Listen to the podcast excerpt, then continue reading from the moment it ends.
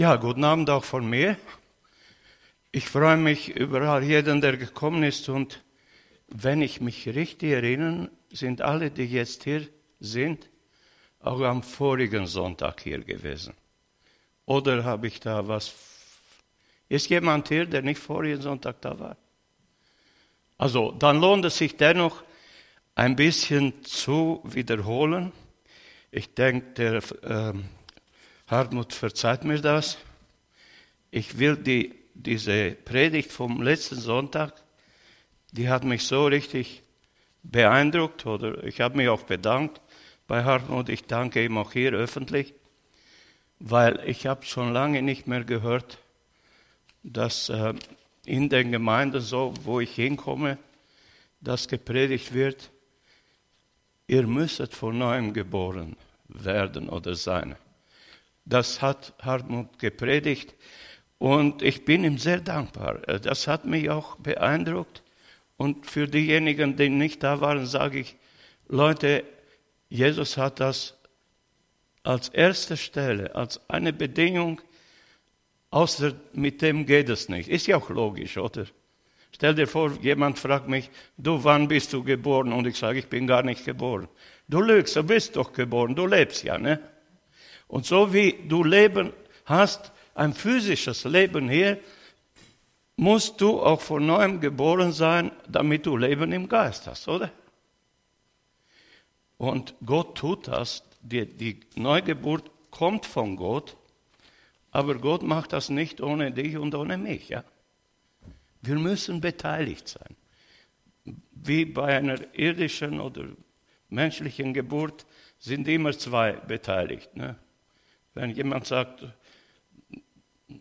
im Feminismus hat man das gehört, die Emanzipation hat gesagt, äh, es kommt dahin, dass es keine Männer mehr braucht. Die Frauen, die können das auch so. Und ja, gut, sie können es nicht. Wenigstens behaupte ich, es geht nicht ohne Männer und ohne Frauen geht es noch weniger. Aber es ist so, dass Gott tut das, diese Neugeburt, wenn ich oder du mitwirkst. Ja, du musst beteiligt sein an diesem. Und wenn jemand denkt, ja Gott, wenn Gott möchte ich so von neuem geboren sein, kann er es ja machen. Nein, er macht es nicht. Er macht es nur, wenn du zu diesem Prozess Ja sagst. Ich habe hier noch einmal erwähnt, als Maria ähm, schwanger sollte werden, eine Jungfrau Maria, junges Mädel, sagt sie zu mir, das geht ja gar nicht. Ich habe ja keinen Mann. Sie war zwar verlobt, aber sie hatte keinen Mann, war nicht verheiratet. Und der Engel sagte, der Geist Gottes wird dich überschatten und du wirst schwanger sein. Und das, was du auf die Welt bringst, das ist kein normales menschliches Wesen, sondern es ist, deshalb, es ist Gott und Mensch zugleich. Ich sage es mit meinen Worten. Aber der Engel hat von der Maria ein Ja abgeholt. Maria sagte zuletzt, mir geschehe, wie du gesagt hast. Ich bin die Magd Gottes. Mir geschehe so, wie Gott es möchte. Und so wird es auch heute sein, und so wird es auch in Zukunft sein, wenn Gott etwas mit dir und mit mir tun kann oder möchte, dann muss er mein Ja-Wort haben. Ich muss Ja sagen zu dem, was Gott haben möchte. Wir haben lange Zeit mit jemandem gebetet, der hatte eine äh, kranke äh, Tochter und die Tochter wollte nichts von Gott wissen. Ja. Und er sagte, Johann, Gott kann doch ein Wunder tun. Und ich habe gesagt, Gott wird kein Wunder tun gegen den Willen deiner Tochter. Gott wird es nicht tun. Wir können beten, wir können beten, ich bete auch gerne.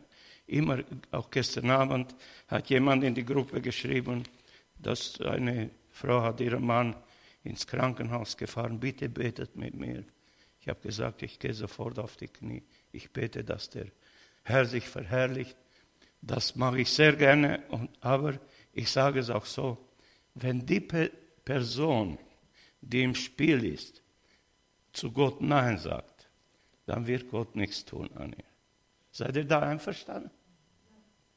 Also, äh, Jesus hat sogar das Prädikat vor diese Behauptung gestellt, wahrlich, wahrlich, ich sage euch, es sei denn, dass jemand von neuem geboren ist, sonst kann er das Reich Gottes nicht sehen.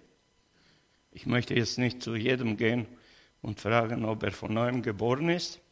Steht sich mir auch nicht zu. Aber jeder kann sich selber fragen. Ich habe auch gehört, man hat gelesen, beim Abendmahl, ein jeder prüfe sich selbst. Ja? Das ist auch sehr wichtig. Ich kann mich prüfen. Ich bin viel durch die Gegend gefahren, äh, zu der Zeit, ohne, es gab noch keine Navis, ja. Dann hast du dich so durchgefragt durch eine Großstadt und wo ist das, wo ist das? Zum Beispiel in München oder in Nürnberg kommst du hin und dann hast du zwar einen Stadtplan und dann irgendwie, und dann musst du zuerst wissen, wo du bist, ja, wo du dich befindest, damit du dann von da den Anschluss bekommst, wohin du kommen wirst. Und ich möchte, dass heute Abend jeder von uns sich ein bisschen prüft, wo er sich befindet. Ja. Ob er diesen Prozess der geistlichen Wiedergeburt mitgemacht hat oder wollte er es nur tun und hat es dann doch gelassen. Wir sind ja alle alt genug. Ich bin, der, denke ich, die älteste Person, die hier ist. Aber das macht ja nichts. Ne?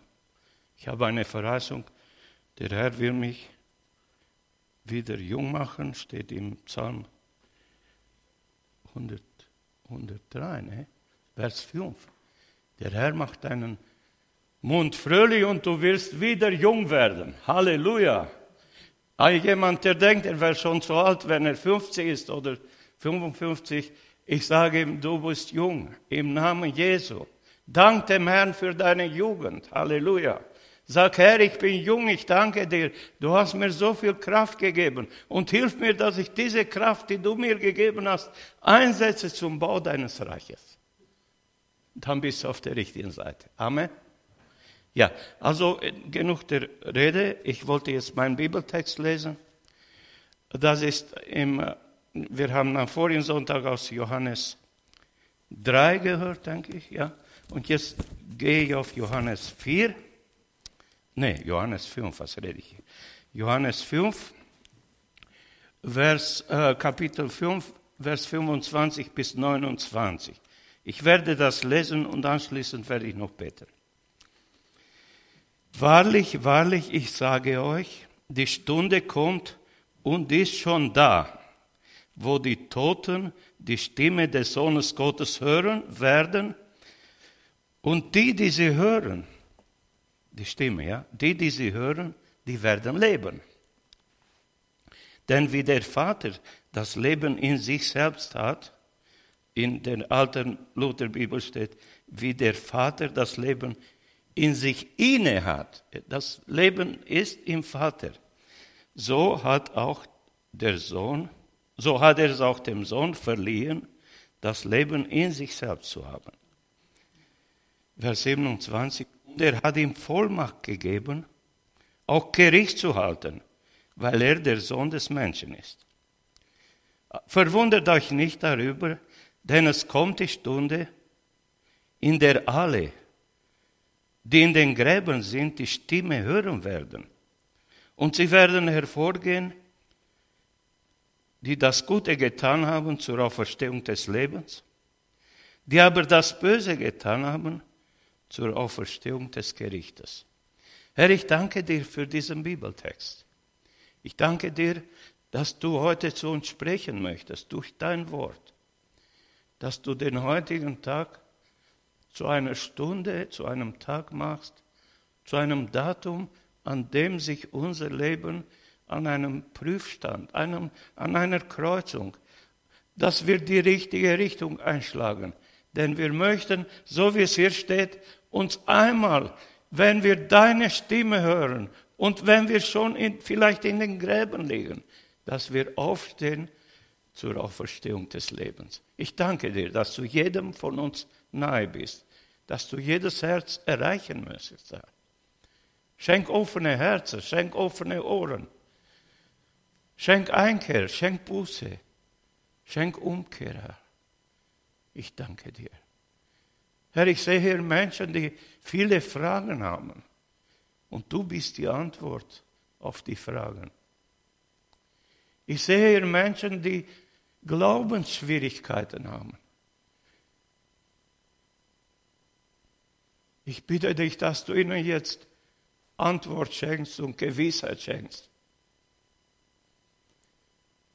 Und wenn jemand nicht weiß, welches die Wahrheit ist, Herr Jesus, du hast gesagt, ich bin die Wahrheit und das Leben. Halleluja.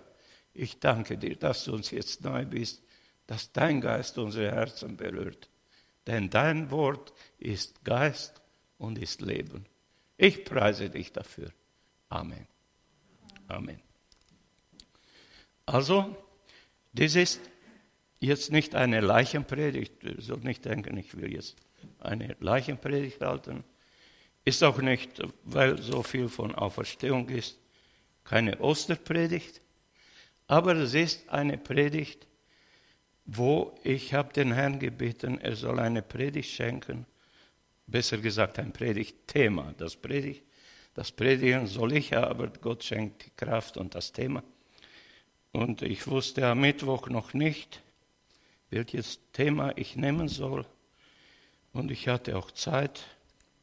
Manchmal hatte ich zu viel Zeit, aber es ist so, ich habe gefleht zum Herrn, Herr, ich möchte etwas sagen, was auch einen Sinn macht. Ja? Was so, ich habe am vorigen Sonntag jemanden gehört, beten der sagte, Herr, du willst, dass dein Wort nicht leer zurückkommt. Ja? Der Herr möchte, dass das Wort Gottes, das kostbare Wort Gottes, etwas ausrichtet. Mit mir, mit dir, mit jedem von uns. Es gibt keine Menschen hier, die in den Augen Gottes äh, Menschen zweiter Klasse sind oder dritter Klasse und Menschen, die Supermenschen sind. Sie sind alle von Gott geliebt, sie sind alle von Gott geschaffen, sie sind alle wenn sie sich bekehren, sind sie eine Frucht der Leiden Jesu. Jesus ist gestorben für dich und für mich und für jeden. Jesus hat gesagt bei einer Gelegenheit, des Menschensohn ist gekommen, damit er sein Leben gebe für viele. Ja, für viele. Nicht für alle. Warum nicht für alle? Es sind welche, die wollen das nicht. Ja? Die sagen, nee, nee, lass mir Ruhe. Und für die äh, hat Jesus sein Leben nicht gegeben. Aber für viele. Und wir dürfen einige von den vielen sein aus der Gruppe, die wir auch Jesus dafür danken, dass er sein Leben für uns gegeben hat. Aber in diesem Text finden wir zwei Kategorien von Toten. Ja? Es gibt einmal die Toten, die herumlaufen durch die Gegend Klingt ein bisschen makaber, äh, sogar komisch, aber auch im Volksmund hörst du manchmal, wenn du siehst, einer, der so blass ist, sagst du, ey, du, du siehst aus wie eine wandernde Leiche, oder? Ja, guck mal, der ist so blutarm, dass er gar keine Farbe mehr hat. Ja, du, du denkst, er wäre aus dem Grab auferstanden, so sieht er aus. Ne? Und so sehen die Leute aus in den Augen unseres Gottes, die nicht geistlich von neuem geboren sind. Das sind Leichen in den Augen Gottes, ja. Das sind Leute, die, ja, äh, sogar geht der Psalmist, im Psalm 1 sagt er, welcher Vers ist das im Psalm 1? Sagt er, die Gottlosen sind wie die Spreu. Äh, wer weiß jemand, was das Spreu ist? Ich kann euch sagen, wenn das, der Weizen gedroschen wird, das Kostbarste vom Weizen ist, sind die Körner, diese schönen Weizenkörner, aus denen wir das gute Brot backen. Ja. Das ist das Kostbarste. Aber da ist noch eine köstliche Sache, das Stroh. Stroh ist auch wertvoll, ne? überhaupt für das Vieh und so. Und sogar wir als, als Kinder haben auf dem äh, äh statt Matratzen Strohsäcke gehabt. Ne? Man hat immer, wenn die dann nicht mehr so sauber waren, haben man das Stroh ausgeleert, hat das Zeug gewaschen mit Lauge und dann hat man wieder Stroh hineingetan. Ja, man kann gut schlafen, wenn man ein gutes Gewissen hat. Ne? Sind Leute, die haben die nobelste Matratze, sie können nicht schlafen. Ja? Komm zu Jesus. Jesus will dein Gewissen reinigen. Ja? Wenn du keinen Schlaf findest in der Nacht, sag es dem Herrn. So wie wir gehört haben, das Blut Jesu reinigt uns. Ne?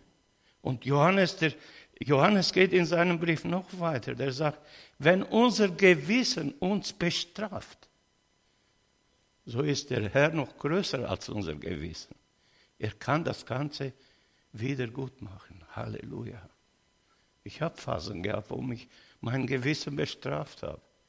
Ich habe von Gott gefleht, Herr, ich möchte lieber, dass du mich bestrafst, wie mein Gewissen soll mich bestrafen. Da weiß ich, die Strafe, die Gott dir gibt, die ist, damit du dich besserst. Ja? Wenn du ein Kind Gottes bist, weißt du, Gott gibt dir ab und zu einen Klaps und sagt, hey, das war falsch, mach es richtig.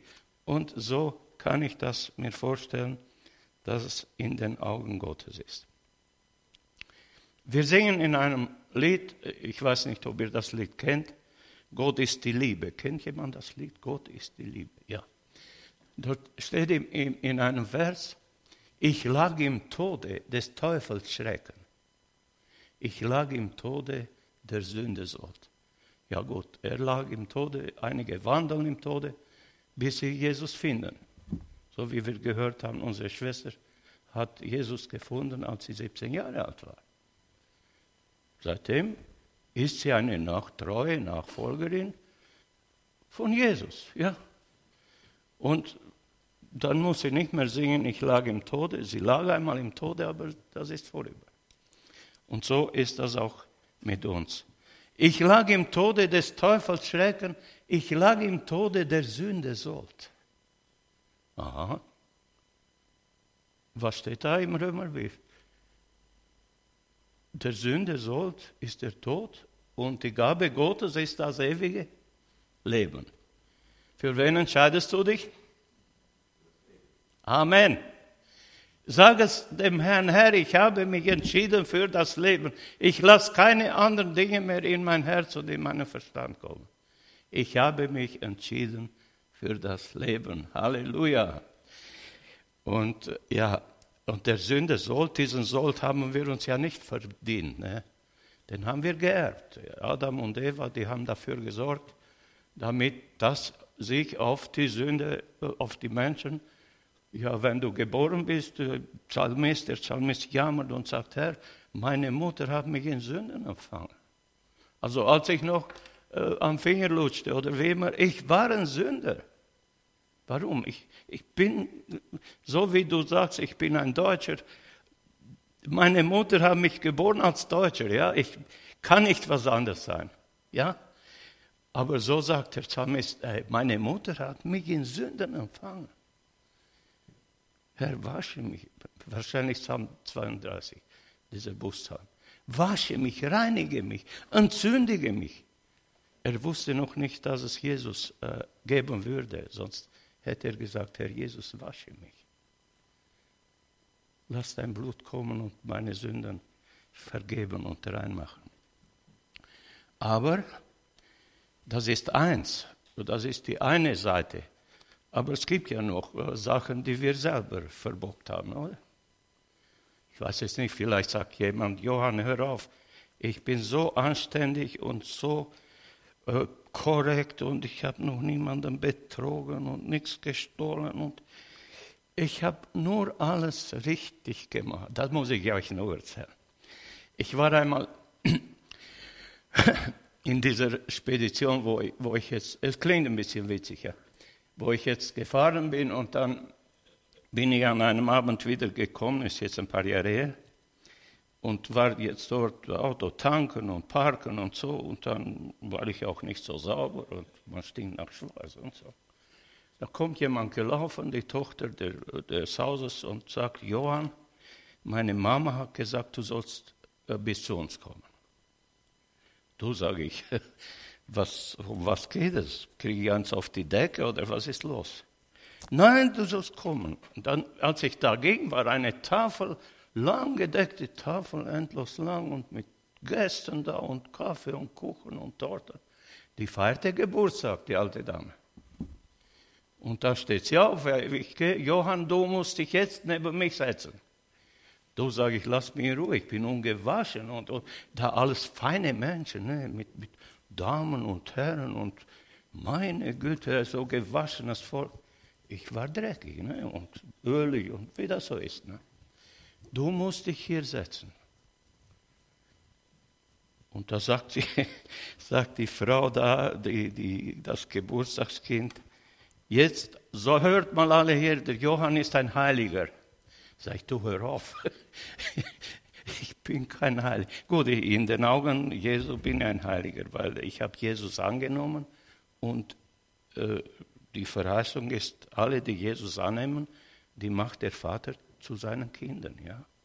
Also du nimmst meinen Sohn an als Heiland und Erlöser und ich schenke dir als Willkommensgeschenk die Kindschaft Gottes. Und wer ein Kind ist, ist auch ein Erbe. Ne? Ja, und mir war es furchtbar peinlich, aber dann konnte ich auch sagen, ein Zeugnis von Jesu. In der Runde. Sagte Leute, der Herr unser Gott möchte, dass jedem Menschen geholfen wird. Und er möchte, dass jeder Jesus Christus als seinen persönlichen Heiland annimmt. Aber bevor ich jetzt predige, bitte jagt mich hinaus, weil das ist jetzt nicht mein Platz hier. Ihr sollt ja feiern, nicht euch meine Sachen anhören. Aber damals habe ich gemerkt, und ja, ich habe auch noch lobende Worte gekriegt, möchte ich hier nicht mehr wiederholen. Aber ich sage mal so, da seht ihr, dass man manchmal ohne wird man hineingeschubst und dann heißt es, mach den Mund auf und bekenne dich zu Jesus. Denn Jesus sagt, wenn jemand sich schämt, sich zu mir zu bekennen, da werde ich mich auch schämen. Vor dem Vater im Himmel und vor den heiligen Engeln. Da werde ich mich auch seiner schämen ich bin halt nicht der, ich habe mich auch manchmal geschämt. Ja, ich muss sagen, ich bin kein Glaubensheld in dem Sinne. Aber ich sage mal so, der Herr arbeitet an mir und an dir auch. Der Herr will dich verändern. Der Herr will dich formen, ja. Der Herr will deinem Leben einen Inhalt geben. Der Herr will dich so machen, wenn die, es steht an einer Stelle, wahrscheinlich im zweiten Korintherbrief sagt der Paulus, der Herr hat uns gemacht als ein Schauspiel vor den himmlischen Mächten oder vor den Engeln im Himmel und auch vor den Menschen. Jesus demonstriert der Menschheit, ich habe ein Volk auf dieser Erde. Schaut euch das an und die Leute schauen dich und mich an. Ohne dass, ohne dass du merkst. Du wirst es nie merken, wenn jemand dich anschaut und dich, sie ein Urteil schafft über dich. Und die Engel im Himmel, Jesus zeigt jedem, so wie wir im Hiob. Hast du gesehen, Hiob? Ich, ich will es jetzt. Hast du gesehen den Josef? Hast du gesehen die Ingrid? Das das sind meine. Die gehören zu mir. Gut, sie haben Fehler, ist nicht das Thema. Sie haben Fehler. Aber ich bin dabei, aus ihnen echte Juwelen zu machen. Echte Kronjuwelen. Ich bin dabei, sie zu formen. Ich bin dabei, sie in mein Bild zu gestalten. Ja? Denn Jesus, wenn Jesus kommt, um seine Braut heimzuholen, guckt er sich sie an, ob sie passt in sein Bild. bevor sie nicht geformt ist, wird er nicht kommen. Und er wird seine Braut auch nicht entrücken, bevor sie noch Flecken und Macken und nein, nein. Aber er ist dabei, die und mich zu formen. Heute tut er das. Und ja, bitte sag ja heute zu ihm. Er steht, es kommt die Stunde mit dem, mit dem Prädikat, wahrlich, wahrlich, ich sage euch, es kommt die Stunde. In der Stunde werden die Toten die Stimme des Menschensohnes hören. Und sie werden leben. Die, die es hören, die werden leben. Ich weiß nicht, ob hier jemand ist, der sagt, das kommt mir alle ein bisschen spanisch vor. Aber wenn du noch nicht so bald bist, sag dem Herrn, Herr, ich möchte heute deine Stimme hören. Ich möchte heute zum Leben, zum geistlichen Leben durchdringen. Ich möchte heute ein Durchbruch erleben. Halleluja. Du wirst nach Hause gehen. Du wirst auf die Straße gehen. Du wirst sehen, die Menschen, auch die Bäume, auch die Blumen verändern sich, haben einen anderen Glanz. Halleluja. Lass es zu. Sag, Herr, ich möchte, ich bin seit 30, 40, 50 Jahren bekehrt.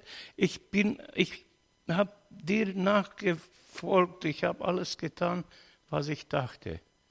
Aber ich habe diesen Durchbruch nicht, nicht erlebt. Ich habe noch nicht erlebt, wie so ein, eine Veränderung kommt in mein Leben, dass das Leben des Sohnes Gottes in mir anfängt zu pulsieren. Ich habe das noch nicht erlebt. Ich will es heute erleben. Und der Herr sagt, heute, wenn du meine Stimme hörst, dann verstocke dein Herz nicht. Warum nicht?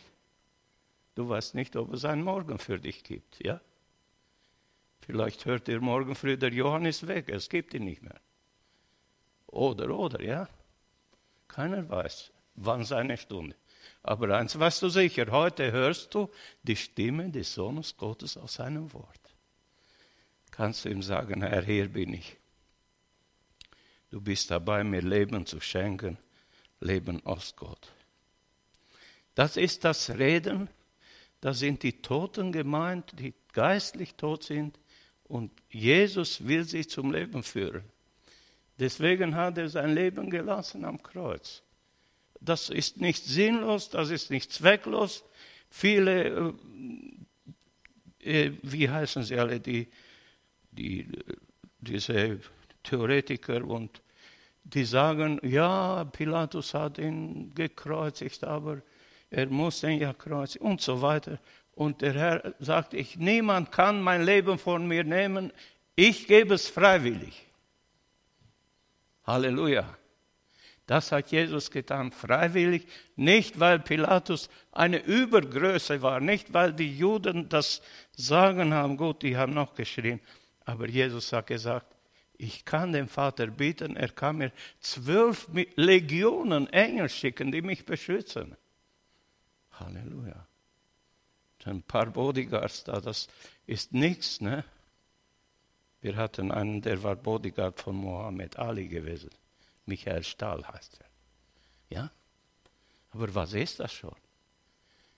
Jesus sagte, ich habe zwölf Millionen, nicht Millionen, Legionen Engel zur Verfügung. Aber ich gebe mein Leben freiwillig. Da kann ich dem Herrn auch sagen, Herr, wenn das so ist, da gebe ich mich auch freiwillig dir hin. Aus freiem Willen. Es gibt so ein, ein Vers von einem Lied, das heißt, welch Glück ist erlöst zu sein, Herr, durch dein Blut. Ich tauche mich tief hinein in diese Flut. Ja?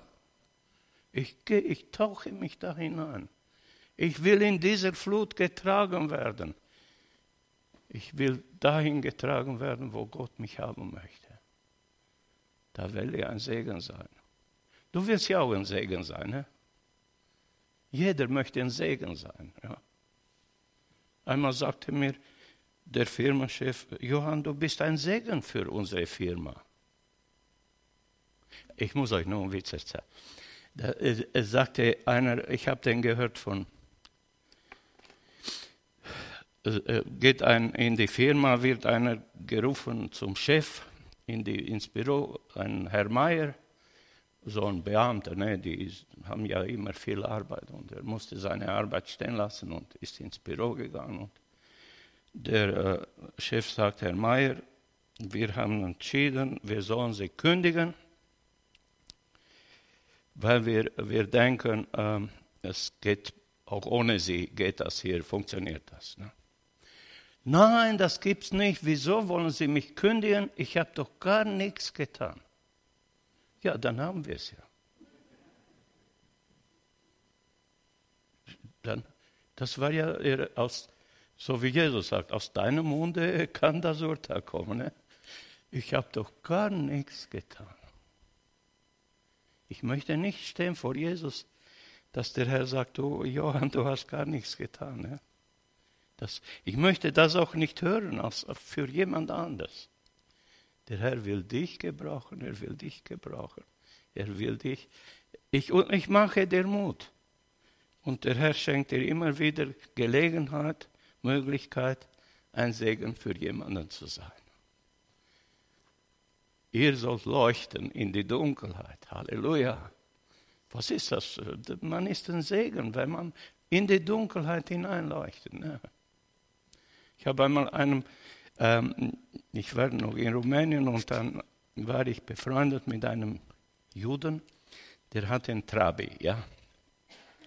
Und dann, äh, Trabi ist ein furchtbarer Wagen.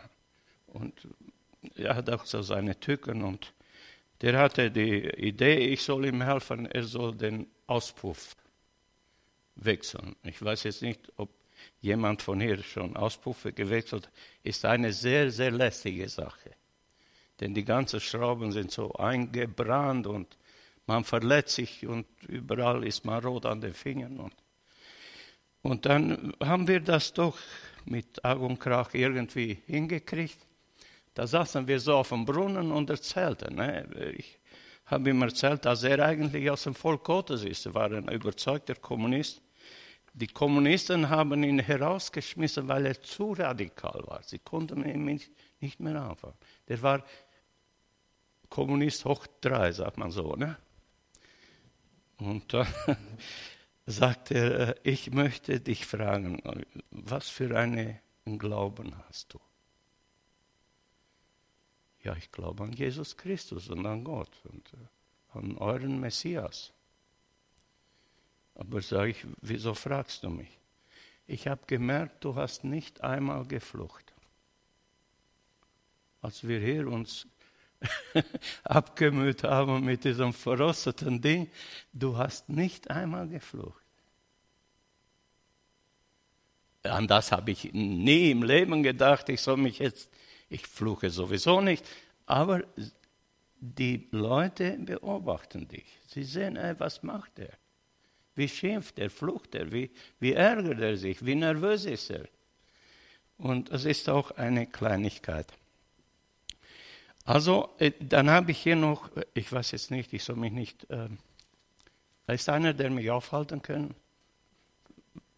Wie weit bin ich? Habe ich zehn, zwölf? Zwölf. Ja gut, zwölf Minuten habe ich schon, so. Ich bin im Rahmen. Okay. Ich habe hier eine Bibelstelle aus Kolosser 2. Die wollte ich unbedingt lesen, weil es ist so, äh, das ist eine Gruppe von Leuten, denen das passiert ist, worüber ich hier spreche. Die haben die Stimme äh, des Sohnes Gottes gehört und sind lebendig geworden. Das wollte ich auch lesen.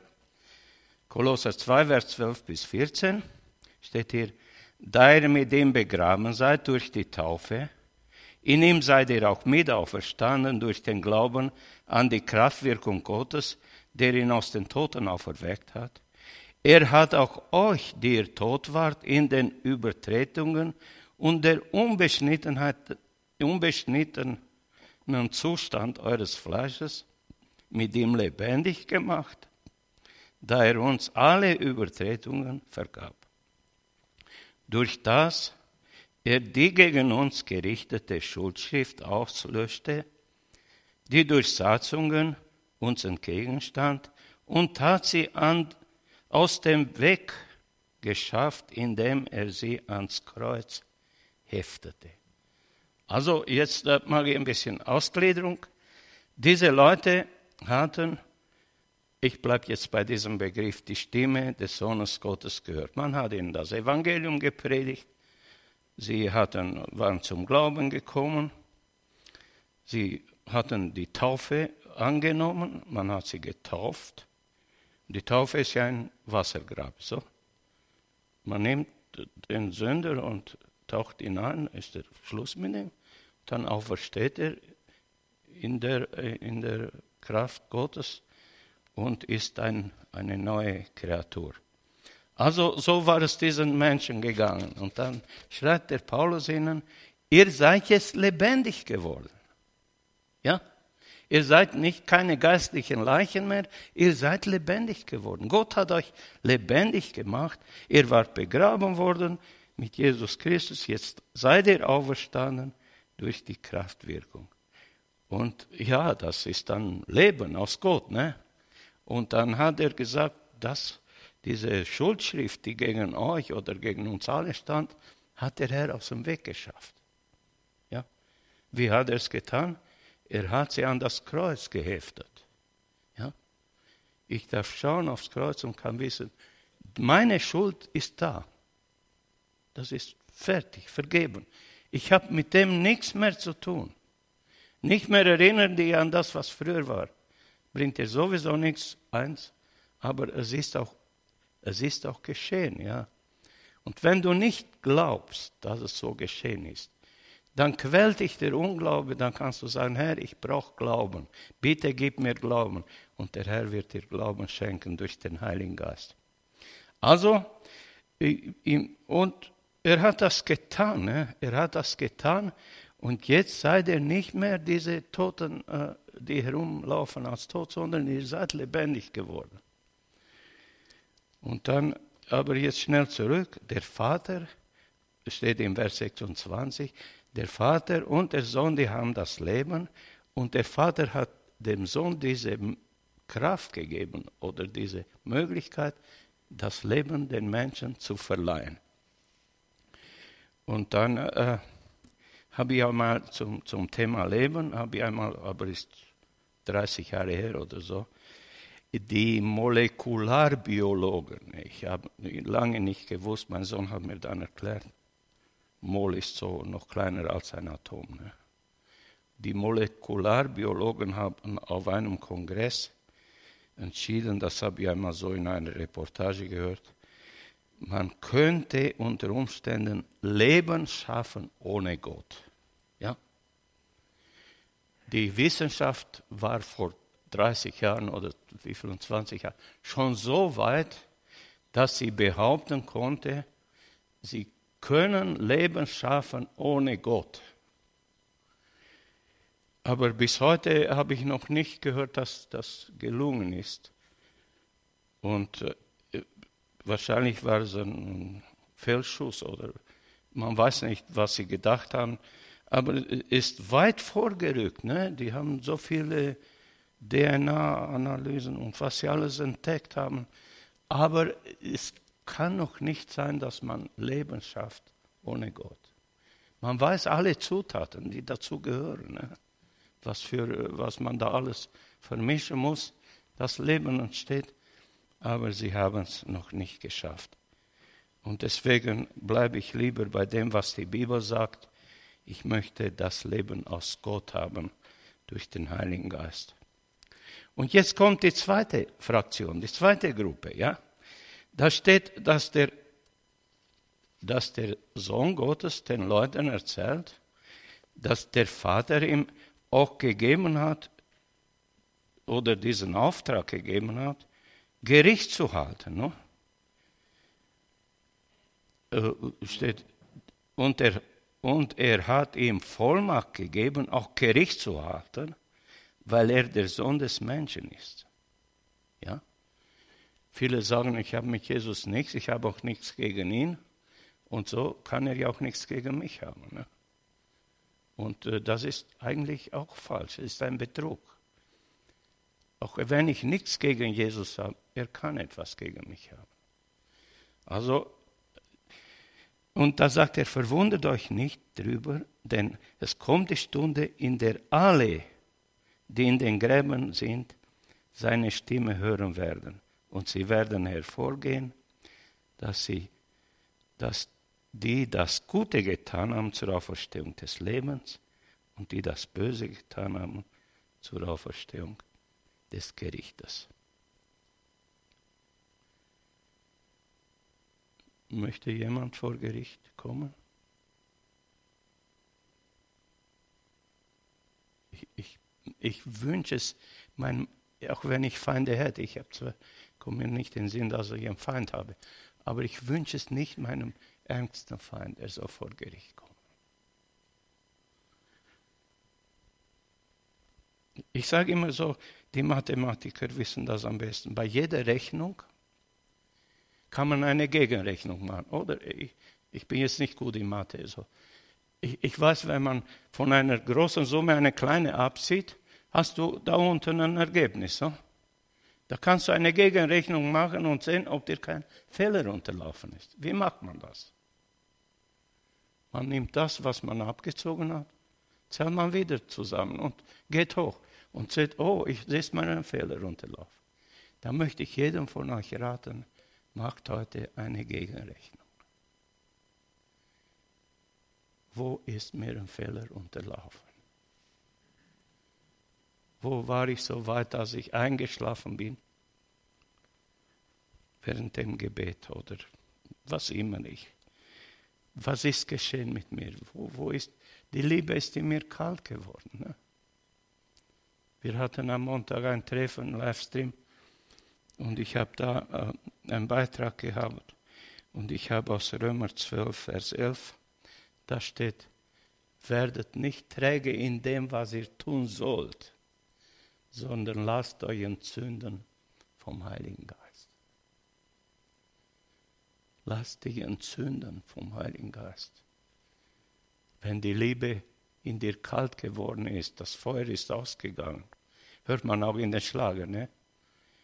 Meine Liebe ist ja schon im Keller oder sie ist schon im Kühlschrank oder was immer, ja. Und der Sohn Gottes hat auch gesagt, die Liebe wird in vielen erkalten. Lass dich entzünden vom Geist Gottes.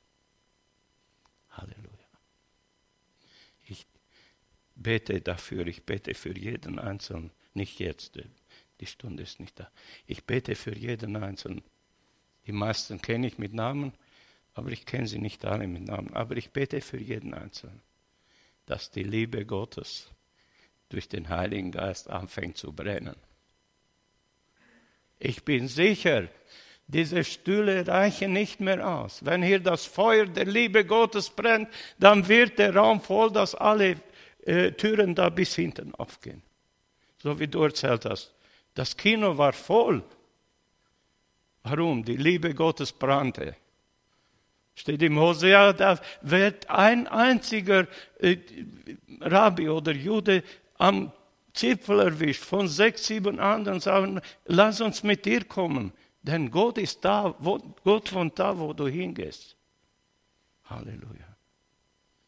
Ich habe erlebt, ich habe erlebt, dass Säle, man hat Säle gemietet und sie waren plötzlich zu klein. Ne? Wir hatten äh, bei Christen im Beruf hatten wir äh, Andreas Berglesow hatten wir, der war fünf Tage tot gewesen und dann hat er sein Zeugnis gebracht und äh, Nigel rief mir an, Johann, das wird für euch nichts, ihr werdet nicht genug Platz haben. Der Mann ist in Wien gewesen, eingeladen, er soll sein Zeugnis geben und sie haben für 250 Sitzplätze oder Plätze gehabt und da waren plötzlich 2500 Leute. Lasst euch etwas einfallen. Ja, und gegenüber da in Münster war eine Kirche und wir haben die Schlüssel bekommen für die Kirche. Die war brechend voll bis auf den letzten Platz.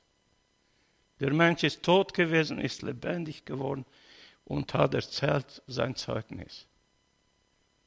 Aber das nützt mir alle nichts, wenn ich das weiß, wenn ich das gehört habe, wenn ich den Mann auch kenne. Das bringt mir alle nichts, wenn ich das Leben aus Gott nicht in mir habe. Amen. Amen. Gott segne euch alle. Danke.